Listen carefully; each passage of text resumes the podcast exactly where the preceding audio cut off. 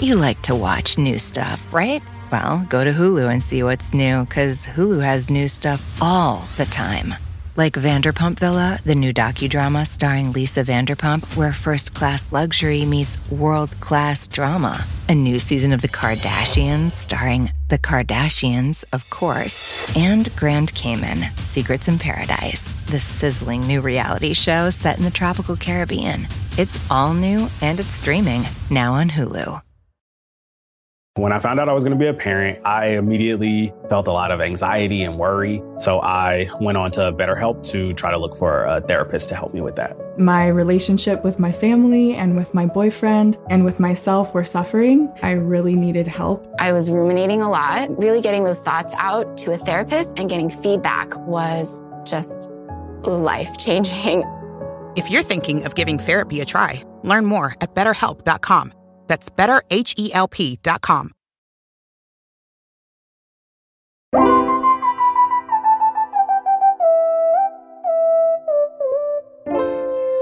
You're listening to Civics 101. I'm Hannah McCarthy.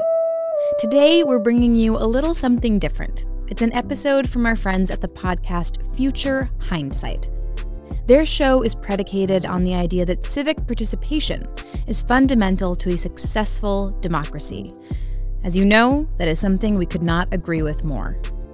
In this episode, host Mila Atmos speaks with Sungyeon Choimorrow, the executive director of the National Asian Pacific American Women's Forum, whose mission is to elevate AAPI women and girls to impact policy and drive systematic change in the United States.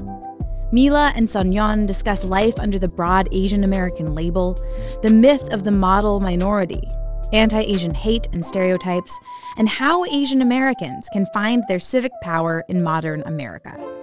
So, without further ado, here's Mila Atmos for Future Hindsight.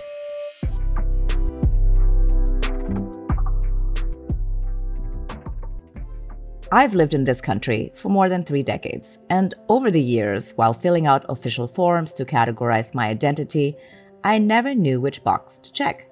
I used to check other quite a lot. At one point, and this is a little embarrassing, I would tick Pacific Islander because I was taking it very literally. And Java, the island I'm from in Indonesia, is indeed in the Pacific. When I got to college, the Asian student societies never seemed to be for people like me. They celebrated Chinese New Year, and the members were mostly Chinese American students. It wasn't until I became an American citizen that my identity became solidly hyphenated. I became an Asian American. But how does this category that I'm in, this identity that I've evolved to claim as my own, as an Asian American woman, how does this category play into my participation in civic life? Are we a block? Are we a group with shared goals and values? I've been thinking about how a show on civic engagement that is hosted by an Asian American can be a place for a conversation that enriches our common understanding about what it means to walk in the US with Asian skin. And beyond that, the role all of us can play, Asians and non Asians, in weaving our diversity into a cohesive democracy. Our guest today, Sungyeon Choimorrow, is the executive director of the National Asian Pacific American Women's Forum, or NAPAWF. Sungyeon, welcome to Future Hindsight. Thank you for joining us. Thank you so much for having me. So, to start, tell us a little bit about the goals and mission of NAPAWF. Sure. So, the National Asian Pacific American Women's Forum, which we go by NAPAWF, was founded 25 years ago by a group of Asian American women after the Beijing United Nations Conference on Women, which happened the year before, where many of these women realized at the conference itself that they're, as you mentioned earlier, hyphenated or two part or bicultural identity wasn't fully seen and accepted. And so uh, they came back from that conference feeling like they went as part of the US delegation, yet Americans didn't see them as Americans. Um, and in fact, some of the women were even told, oh, you're Korean American, you should join the Korean delegation, sort of perpetuating this constant, perpetual foreigner stereotype about us. And so these women came back, actually a hundred of them, in fact, and had a conference of their own in LA and decided to create an organization that would be for us Asian American Pacific Islander women living in the United States to amplify issues that impact us. I kind of want to back up a little bit since you mentioned that, you know, some people say, well, you're Korean American, so why don't you join the Korean delegation? Do you want to try to define what it means to be Asian American or what it means to you? Sure, I can tell you what it means to me. So, as you mentioned, the concept or this idea that there is quote unquote Asians is very flawed. It is the largest continent in the world with the most diverse population, with the most number of languages and ethnic groups. And so, to this idea that we're going to distill it all down to this one word called Asian seems flawed. And yet, that's a category that's been created for our, you know, the census in the United States. And so much of uh, resources that are delegated and decisions that are made regarding government resources are based on this thing called the census. And so I think for me, it's about the utility of the word rather than really more of a personal identity. I embrace it as a way to identify with other people who I can build power with. We can say we are a block that we, you know, by increasing our count in that category, we're able to get more resources to our community, get our foot in the door, and then to explain Asian isn't really a thing. We need language resources in 15 languages. You can't just say, pick one Asian language. The way we get treated is as if Asia is a country. But once we can get our foot in the door and get recognized to say, yes, you have a large Asian American population in your district or in your state, then we can have further conversations about the nuances and how our community needs to be addressed and met in our various diversities.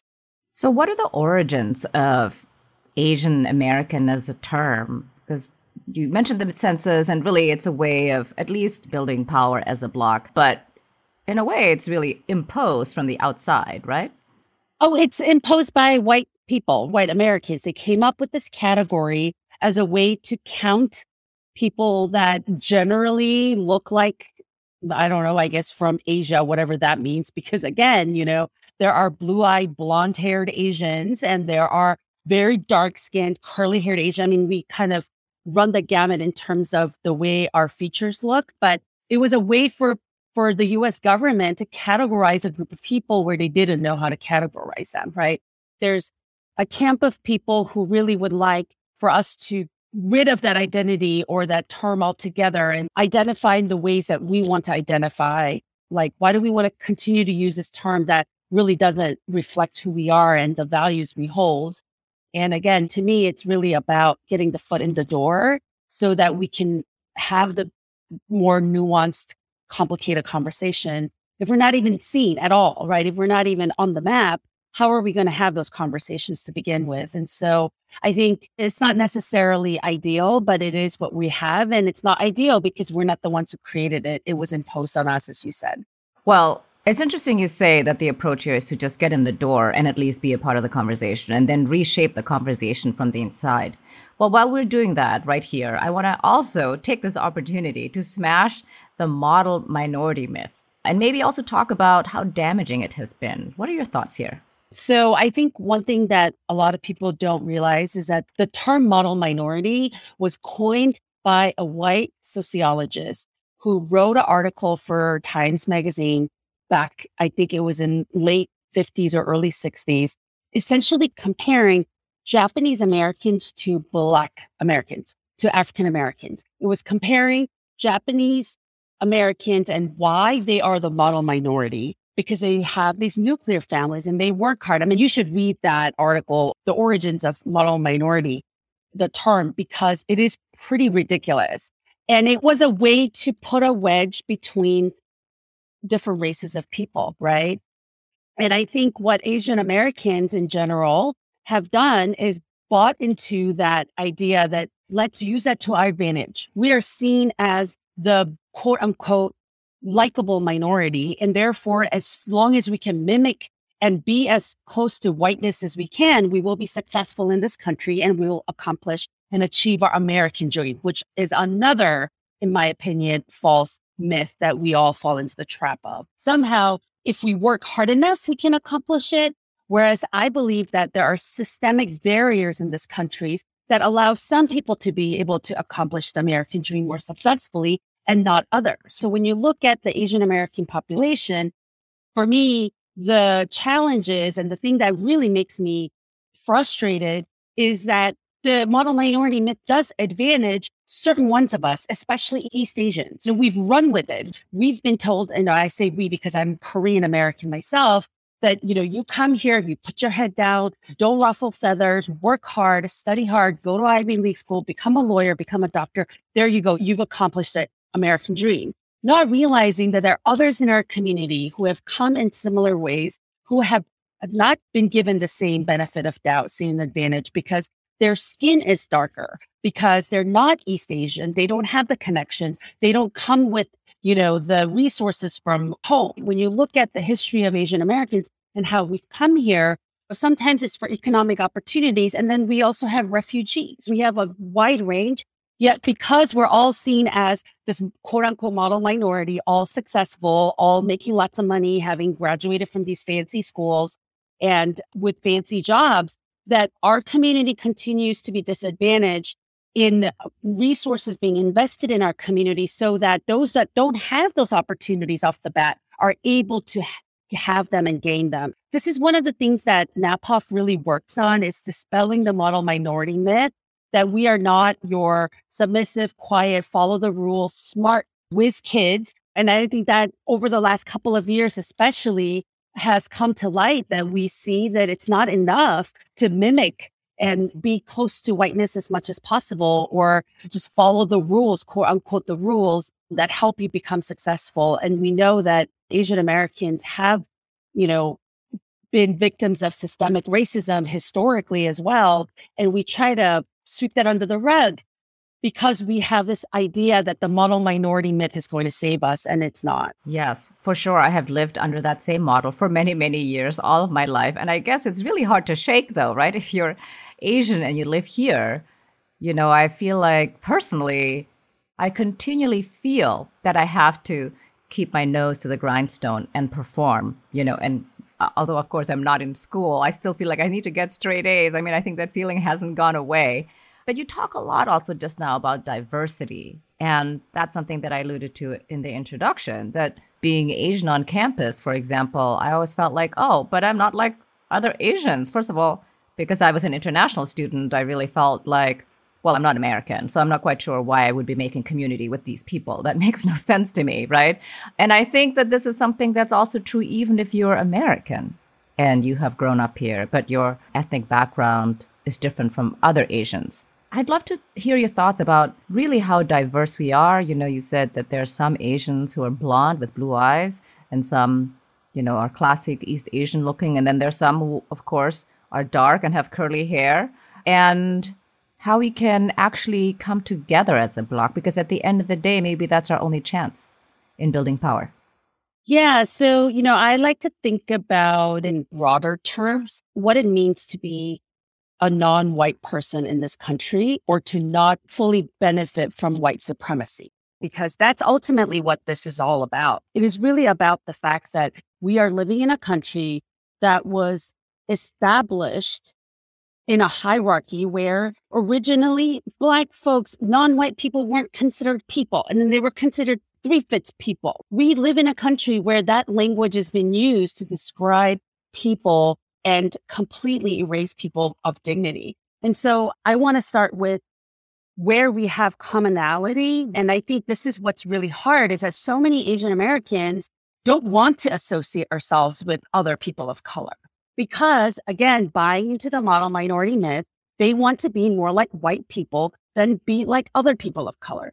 But the reality is, when we look at our history in this country, and not not even that far, look at the last two years, and even before that, with the atrocious treatment of South Asians, Muslims, and Middle Easterners after 9 11, right? The way Sikh Americans have been attacked. We cannot deny that there is something shared about being on the receiving end of white supremacy and fear of people of color. And so I, I think when we start there and talk about it much more broader, then it becomes about our collective effort to fight white supremacy. versus coming together to build a collective identity around ethnicity because that's not that's not what we are about you know I, and i think we have a very similar story because i i came to the us over two decades ago as a international student and similarly i, I went to a, a campus um, asian american student meeting thing and i was an international student and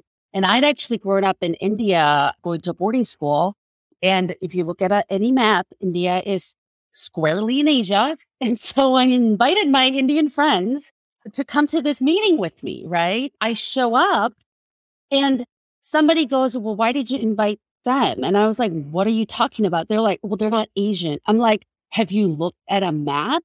I was floored. I had never imagined that Indians would be considered Asian, but here we are living in this country where East Asians are saying things like that. And and then a few weeks later, I happened to have roommates who were biracial. They were Filipina, white, and then the other uh, roommate was Japanese and white, Hapa, right? And so they were like, "Oh no, no, no, that's not space for us. That's for like the Asian Asian students." And I was like, "Oh, don't be silly. You're, you're literally Asian American, right?" So I bring them, and again, they're like, "Why'd you bring them?" And I'm like, "Cause they're Asian American." I mean, it was kind of ridiculous of this gatekeeping that was happening by East Asian students. That was my first year living in the United States. And so one of the things that I've committed to is to expand the table and to be inclusive of everybody that wants to join and be at the table. And so when I talk about Asian Americans ha- eh, having blue eyes and blonde hair, you know, I'm talking about the folks that are coming from Central Asia, from Afghanistan, from Uzbekistan, these places.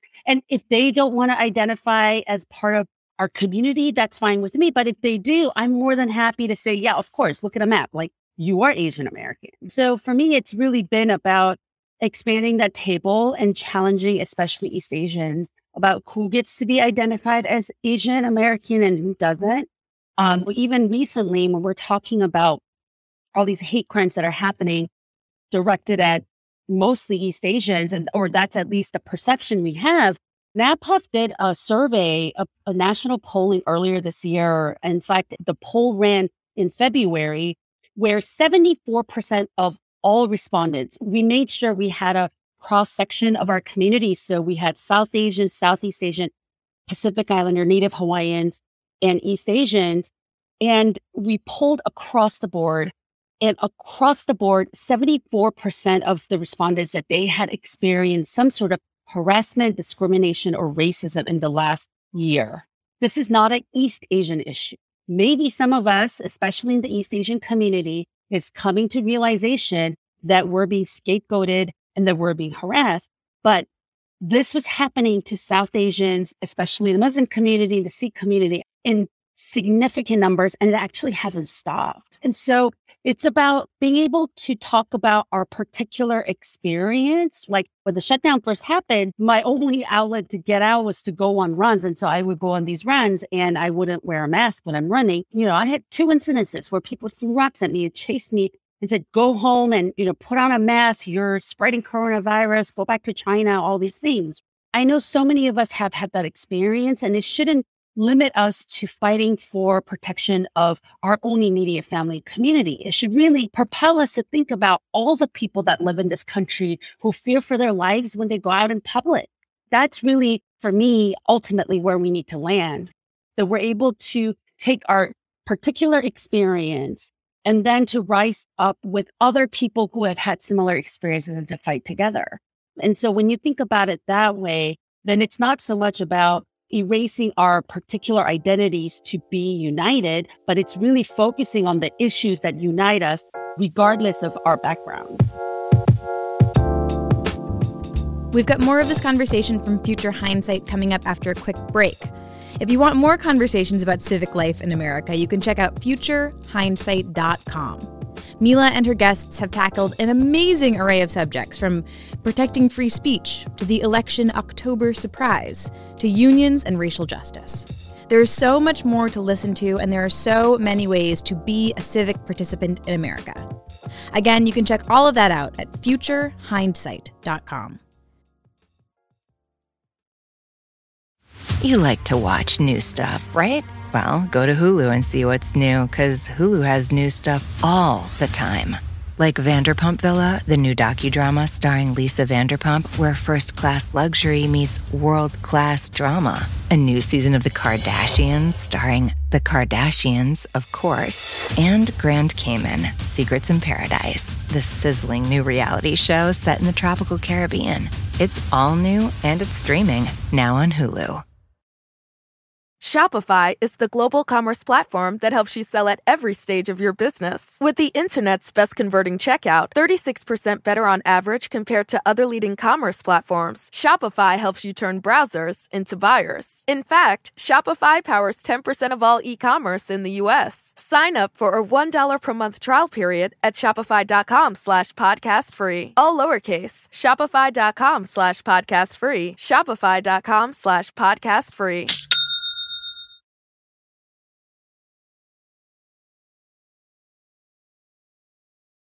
We're back. You're listening to a special episode of Civics 101 because, well, it isn't an episode of Civics 101. Today, we are featuring an episode from our Little D Democracy podcast friends over at Future Hindsight. Host Mila Atmos is in conversation with Sung-Yeon Choi Morrow, the executive director of the National Asian Pacific American Women's Forum. And Mila spoke about the fact that attacks against Asian Americans, regardless of nationality, though they've gained plenty of prominence during the COVID 19 pandemic, have been happening for a long time in America. And what can be done to stop this kind of hate going forward? You know, the hashtag stop Asian hate, I don't think that's working in a way that's actually going to move the needle. Or maybe I'm wrong.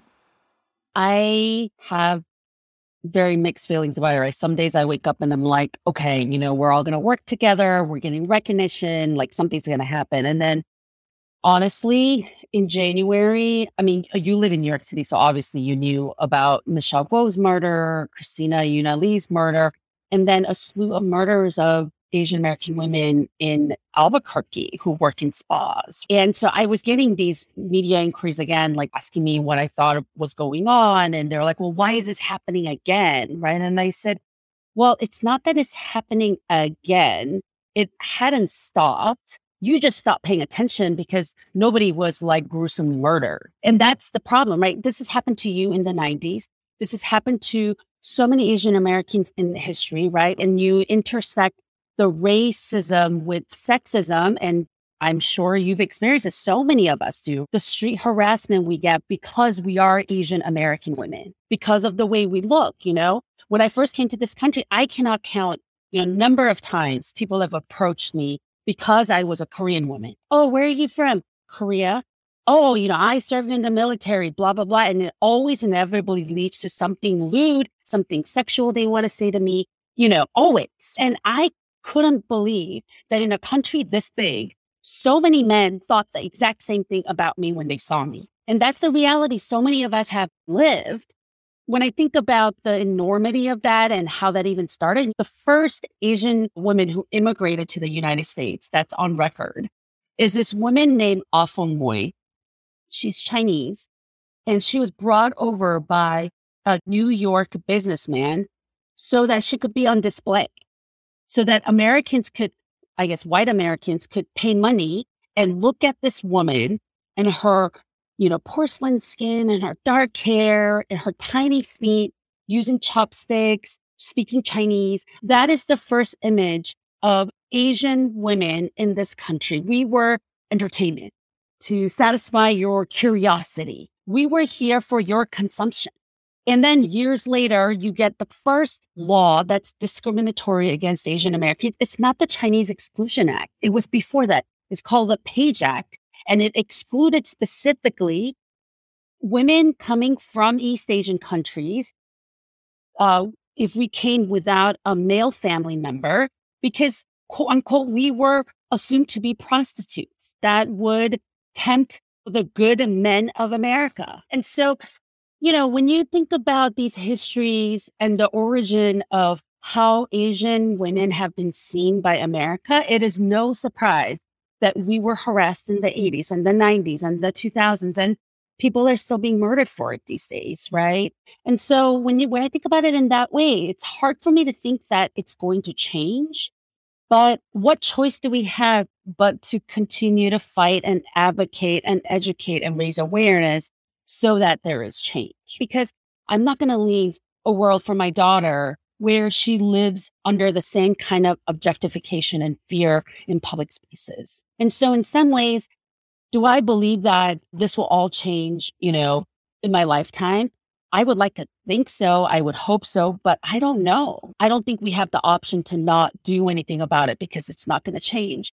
And I do think it's better than it would have been because there are many people in our history who have fought and will continue to fight, right? It's not just about Asian Americans doing what we can, but it's really, it has to be a sea change in the way we are talked about, public narratives that are about Asian Americans. Just last year, my friend's daughter, Chinese American girl, was made fun of at school because she took some dumplings to lunch and the kids made fun of her. They're like, oh, you're eating cat. I heard Chinese people eat cat. That is propaganda that was perpetuated by the US government back during the Chinese Exclusion Act when they wanted to demonize Chinese people and to rationalize why they were kicking Chinese people out of the country. Can you believe that? How many generations later, we're still hearing the same thing? And so it cannot just be us in our community levels trying. We've got to make public change. We've got to make media and entertainment change in the way they portray us, our stories, and who we are. Well, so the first thing is what can we do as Asian American women to amplify our voices and change the narrative? So, first, I would like to say that I like, you know, I was smiling when you were saying, but I, I had to get the A's and I had to work hard, you know. I want all Asian American women listening to this podcast to know that the world does not fall apart if you do not get an A. I'm a living proof of it. You know, we ourselves need to get out of this bondage and the stereotype and the duties and the burdens that have been placed on us that then we place on ourselves. We need to liberate ourselves from living into this stereotype, first of all, and find people, surround yourself with community, find people who are going to affirm you for who you are, for me for your B's and C's, for me for whatever body type you are, whatever shade of skin you are, because so much of that's been ingrained in us from, you know, it's very complicated because people kind of develop cultures and cultural norms out of internalized colonialism, right? That we all believe back home, you know, what, what country does not use whitening cream? We've all internalized that white is beautiful, that darker is not. And we need to break that cycle, right? Even within us. And, and, and if you're just generally fair naturally, that's fine.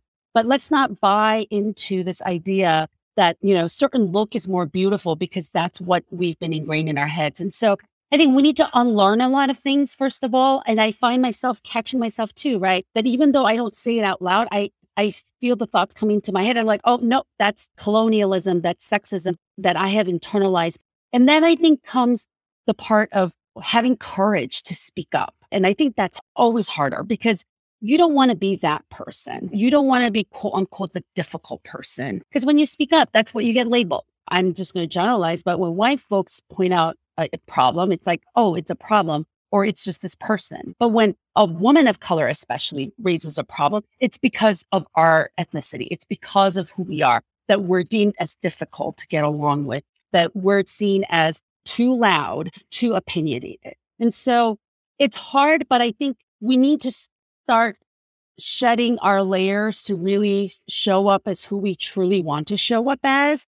Because the more of us that do that, the more it's going to be accepted by society that Asian American women are also loud and opinionated, right? I'm so tired of hearing, oh, but you're so articulate or you're so opinionated for Asian women I mean, I get that all the time. You know, you're so outgoing for Asian women. These things that people think about us. I mean, it doesn't help that media always portrays us that way. But I think the more people, you know, non Asian American women encounter Asian American women of all different personalities and, and types, the better off we are and will be seen as people versus a type. Yes. Well, the stereotype of the demure Asian woman, you know, I think that That is a hard time dying. It's a really unfortunate. But so this midterm election year, what specifically are you working on to build political power? How are you going about that? And what is the work that you do basically?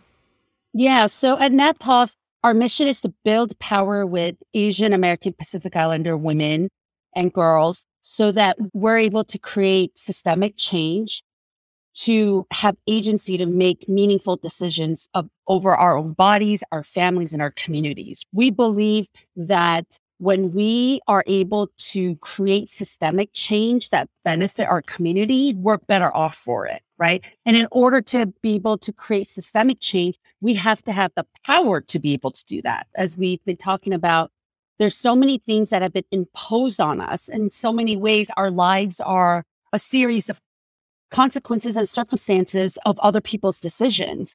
And so, in order to change that, we need to show up and we need to participate. And so, NAPAWF has been working on voter engagement and voter education and voter mobilization for the last 10 years. And prior to that, we did mostly just public policy advocacy work and narrative shift. But we believe that in order to really see these big changes we want, we need to activate our community to be participating in our civic duties, especially in voting, but more excitingly, after the voting, than to hold our electeds accountable because voting is not the end of it. Just voting is not going to get you the changes you want to see. You need to continue to organize and engage so that our electeds are held accountable. And so this year, we're really focusing our efforts on Florida and Georgia and every election, we have to go knock on doors and call people and explain the rules to them because it's different every time there's an election.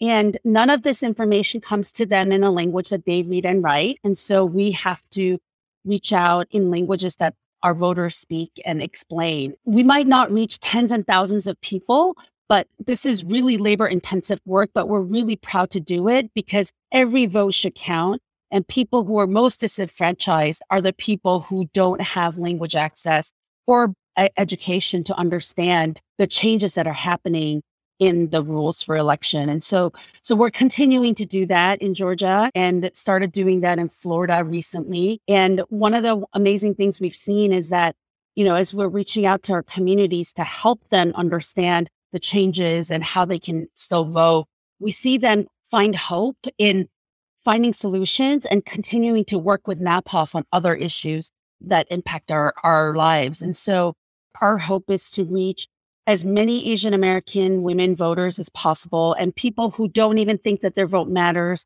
or that they knew they could vote. We're, we're hopeful that we're able to reach them and encourage them and get them out to vote. Are you at a point where you can say that Asian American women are a solid voting bloc?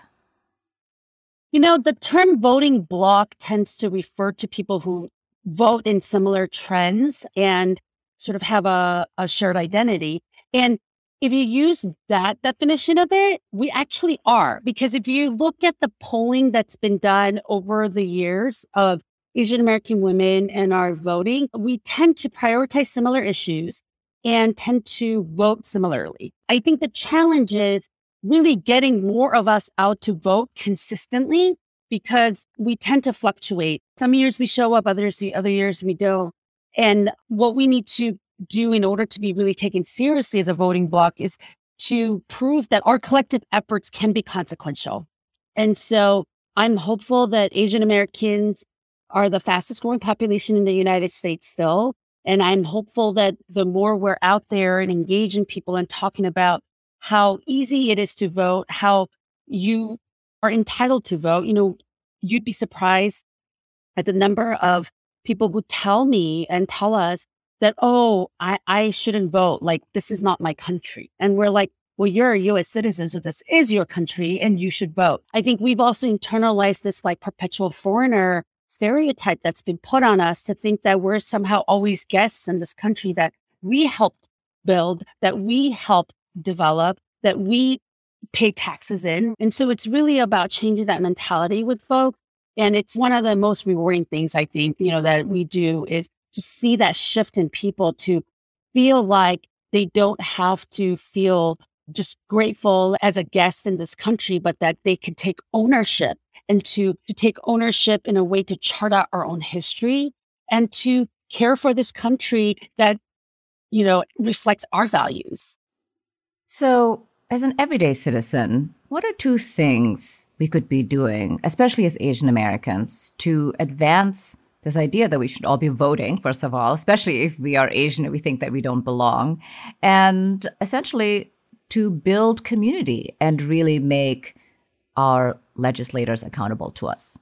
So, first thing is everybody needs to call all of your moms and dads and uncles and aunties and grandparents and make sure, whatever state they live in, that they know how to access their ballot it's amazing how there's so many of us who are running around doing this work professionally could also have more reach when we reach out to our own family members as well. And so I encourage everyone to check. Don't assume that your parents are voting, that your relatives are voting, your siblings are voting. Don't assume.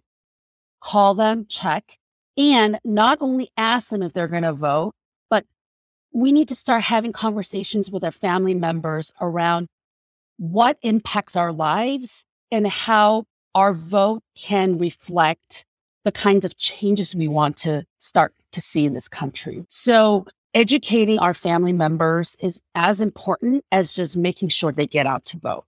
And then, secondly, if you live in an area where there is a community of Asian Americans, I encourage you to show up to events, put together events if there aren't any, and start to create a platform, an avenue, a way that people can gather and come together. Because I think you need to have relationships before you are going to take any action or do anything to hold our electeds accountable.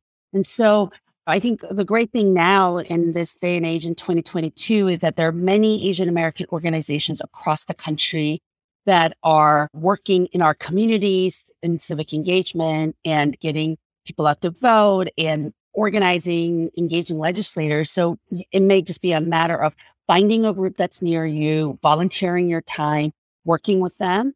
But if not, then, you know, be the organizer. Like do a monthly potluck for the Asian community, Asian American community in your area. Gather people just to get to know each other. And once you start getting to know each other, you start to understand what are the challenges people face. And from there, you know, identify who can help you solve the problem and then talking to those appropriate elected officials. And so if there isn't a community in your area already, that's what I would really encourage you to do.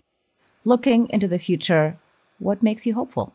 Oh, so many things. I have a seven year old daughter who is Blasian. She's Black and Asian, so we call her Blasian. And I look at her and her friends and even just the way she talks about life and approaches life she does it with so much confidence and such deep empathy and understanding. We are going to be in good hands. Once they come of age and they're leading, we're going to be in good hands. And I'm really hopeful that all the young people that are investing time and energy into our communities are are doing the same, right? That they are really the future. And so I'm hopeful that while white supremacy and racism is putting up a good fight, that we have generations of people coming up whose norm is not centering whiteness, understanding that women and girls can do what men can do or better, right? I think being able to see life through the perspective of my daughter once in a while just really does make me feel so hopeful and actually feel like we've accomplished so much more than it feels on the day to day grind.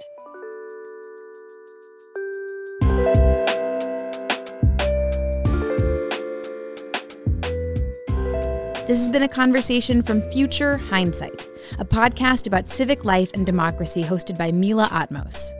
You can find plenty more conversations at futurehindsight.com, and you can follow the show at FUTUR underscore hindsight. This episode of Future Hindsight was produced by Zach Travis and Sarah Birmingham. I'm Hannah McCarthy, co host of Civics 101. Music in this episode by Haliz Nako. And of course, if you are craving some civics after this listen, you can find us where we always are at civics101podcast.org. Civics 101 is a production of NHPR, New Hampshire Public Radio.